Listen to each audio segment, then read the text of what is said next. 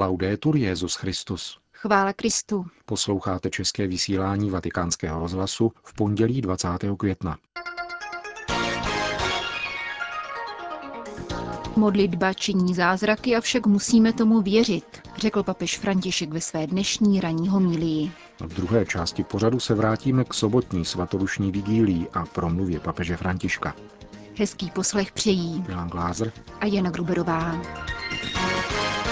Zprávy vatikánského rozhlasu. Vatikán.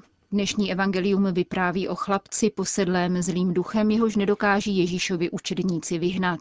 Kristus vyčítá všem přítomným jejich slabou víru a chlapcovu otci na jeho žádost o pomoc odpovídá. Všechno je možné tomu, kdo věří. Papež František ve své ranní homílii podotkl, že mnozí věřící, ačkoliv mají jistě Ježíše rádi, se mu nedokáží bezvýhradně svěřit a příliš ve své víře neriskují. Co však vede k této slabé víře? Myslím, že je to právě srdce, které se nedokáže otevřít. Uzavřené srdce, které chce mít všechno pod kontrolou. Takové srdce nedovolí, aby nad ním Ježíš převzal kontrolu, dodal svatý otec. Když se učedníci dotazují, proč nedokázali mladíka uzdravit, pán vysvětluje. Takový ďábel nemůže být vyhnán ničím jiným než modlitbou. Každý z nás v sobě nese díl nevěřícnosti, poznamenal papež František. Je nutné se silně a pokorně modlit, aby Ježíš mohl učinit zázrak. A do této modlitby, která požaduje zázrak a mimořádný zásah, musí být všichni vtaženi.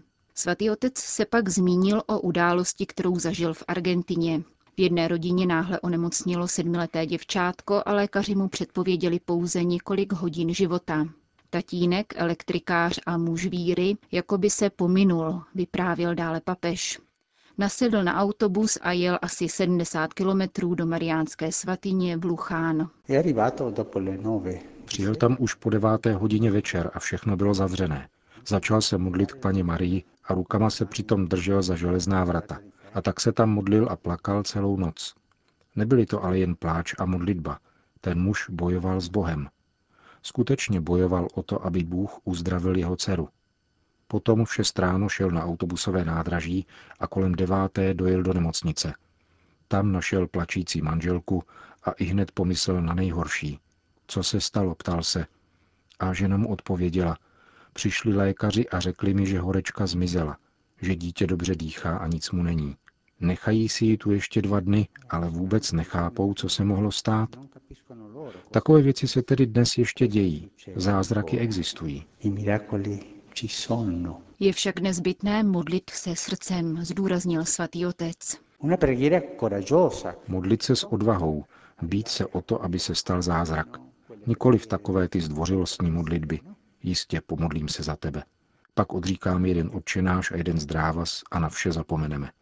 Je třeba se modlit odvážně, jako Abraham, který zápasil s pánem, aby zachránil Sodomu a Gomoru, jako Mojžíš, který měl zdvižené ruce k modlitbě, až se unavili, jako mnozí lidé, kteří mají víru a s vírou se vytrvale modlí. Modlitba činí zázraky, avšak musíme tomu věřit. Myslím, že se dnes můžeme k pánu modlit a říkat mu celý den. Věřím, pomoz mé slabé víře. A pokud nás žádají, abychom se modlili za lidi, trpící ve válkách, za uprchlíky, za všechny dramatické situace, učiňme to.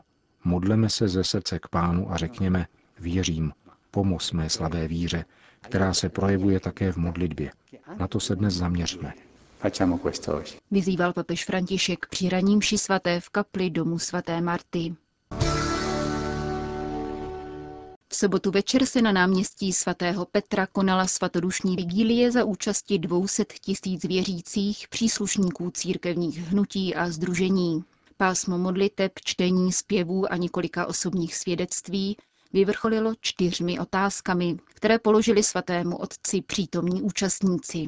Papež František v úvodu své přibližně 50-minutové odpovědi, často přerušované projevy sympatií, nejprve předeslal. Já jsem vaše otázky znal předem a přemýšlel o nich. To je známo. Pravda má přednost. Mám je tady napsané. Ta první se ptá, jak jsem dosáhnul ve svém životě jistoty víry, A jakou cestu bych ukázal pro překonání křehkosti víry? A je to tedy otázka, která se týká mojí historie, historie mého života. No? Papež se pak rozhovořil o svých zážitcích z dětství a mládí. Zdůraznil, že se mu dostalo milosti vyrůstat v rodině, která prostě a konkrétně prožívala víru. Vylíčil pak svoji nejranější vzpomínku na přijetí radostné zvěsti, kterou mu předala jeho babička. De, de la mia nonna, no? È bellissimo quello. No? První zvěstování se děje doma, v rodině. Vzpomínám tedy na lásku mnoha maminek a babiček, které předávají víru. To oni předávají víru, a to už od začátku, jak připomíná svatý Pavel v dopise Timotejovi. V paměti mi ožívá víra tvojí babičky a maminky. Všechny maminky, které jsou zde a všechny babičky, pamatujte na předávání víry. Bůh staví vedle nás lidi, aby nám pomáhali na cestě víry. Víru nenacházíme v jakémsi abstraktnu. Vždycky je to nějaký člověk, který nám hlásá evangelium a říká, kdo je Ježíš. Předává víru a první křesťanskou zvěst.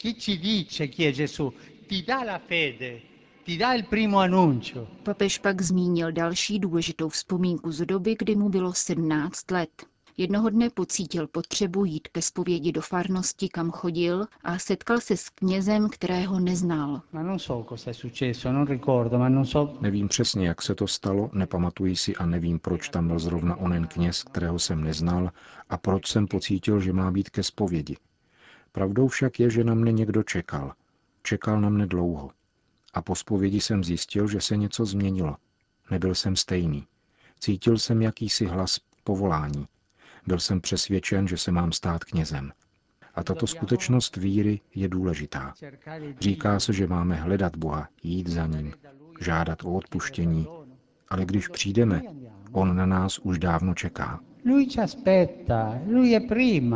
Svatý otec potom přešel k druhé části otázky.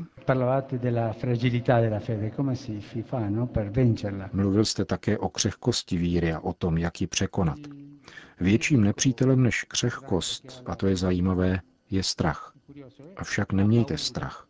Jsme křehcí, jsme křehcí, ale víme to. On je však mocnější.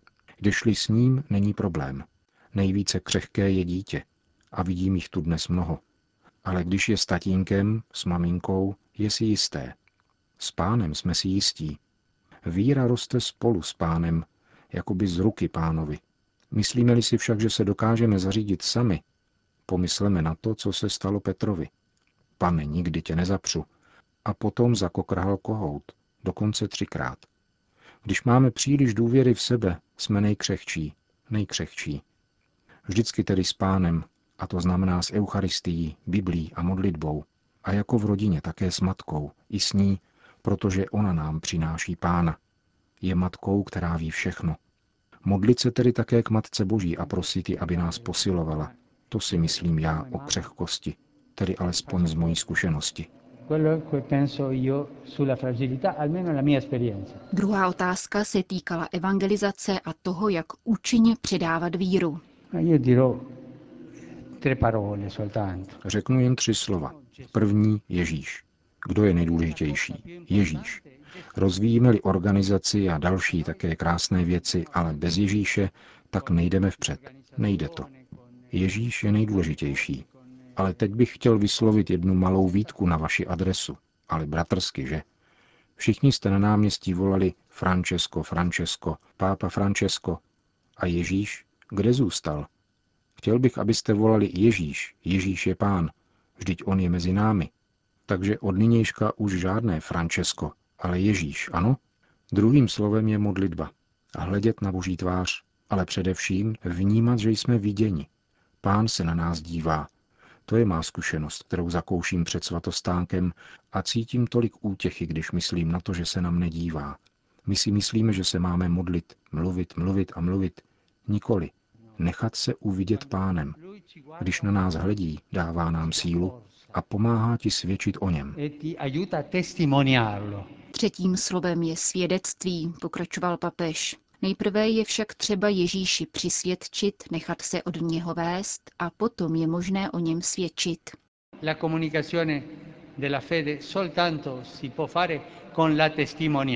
Komunikovat víru lze jedině svědectvím a láskou, nikoli našimi idejemi.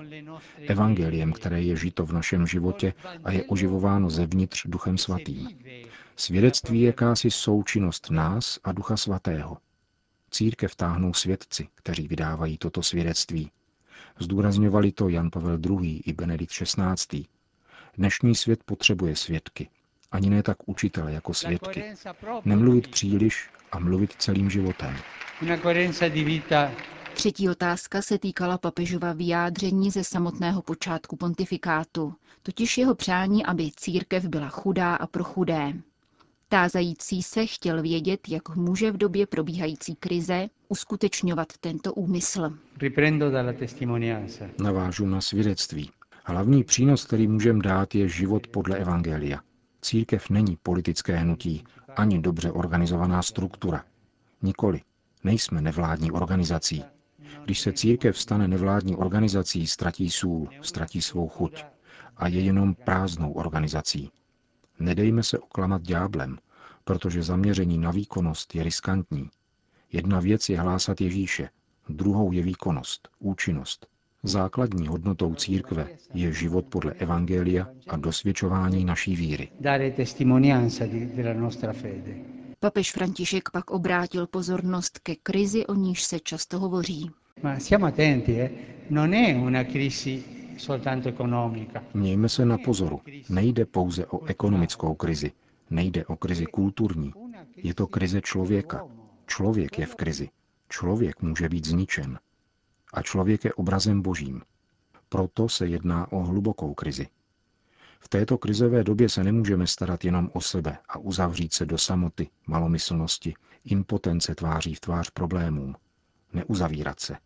To je nebezpečné. Uzavírat se ve farnosti s přáteli, ve hnutí s těmi, kteří smýšlí jako my. Co se však stane, když se církev uzavře? Roznemůže se, onemocní. Je to jako místnost, kde se dlouho nevětralo a je cítit vlhkostí a podobně. Taková církev není zdravá. Církev musí vycházet ze sebe. Kam? Na existenciální periférie. Kamkoliv, ale vít. Ježíš nám říká, jděte do celého světa, jděte, hlásejte, dosvědčujte. Ale když někdo vyjde ven ze sebe, může se stát to, co se přihodí leckomu, kdo vyjde z domu na ulici. Stane se mu nehoda. Já vám však dnes říkám, že je mi tisíckrát milější církev, která utrpěla nehodu, než nemohoucí církev, která chřadne uzavíráním se do sebe samé. Chudá církev, pokračoval dále papež, se rodí vycházením vstříc Kristovu tělu.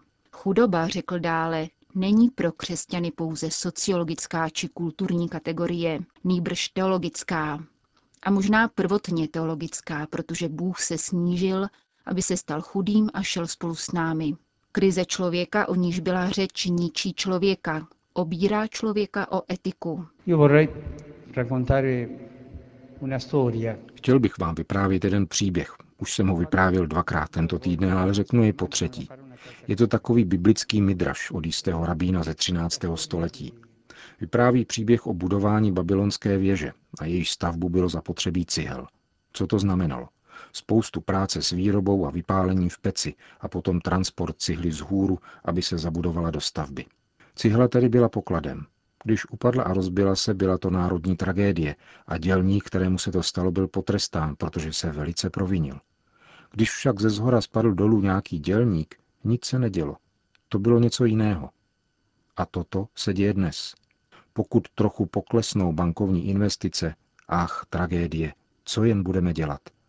Ale když umírají lidé hladem, protože nemají co jíst nebo jsou nemocní, tak to nevadí. Toto je naše dnešní krize. A svědectví chudé církve pro chudé jde proti této mentalitě. Řekl mimo jiné papež František na sobotním setkání s více než dvěma sty tisíci členy církevních hnutí a združení.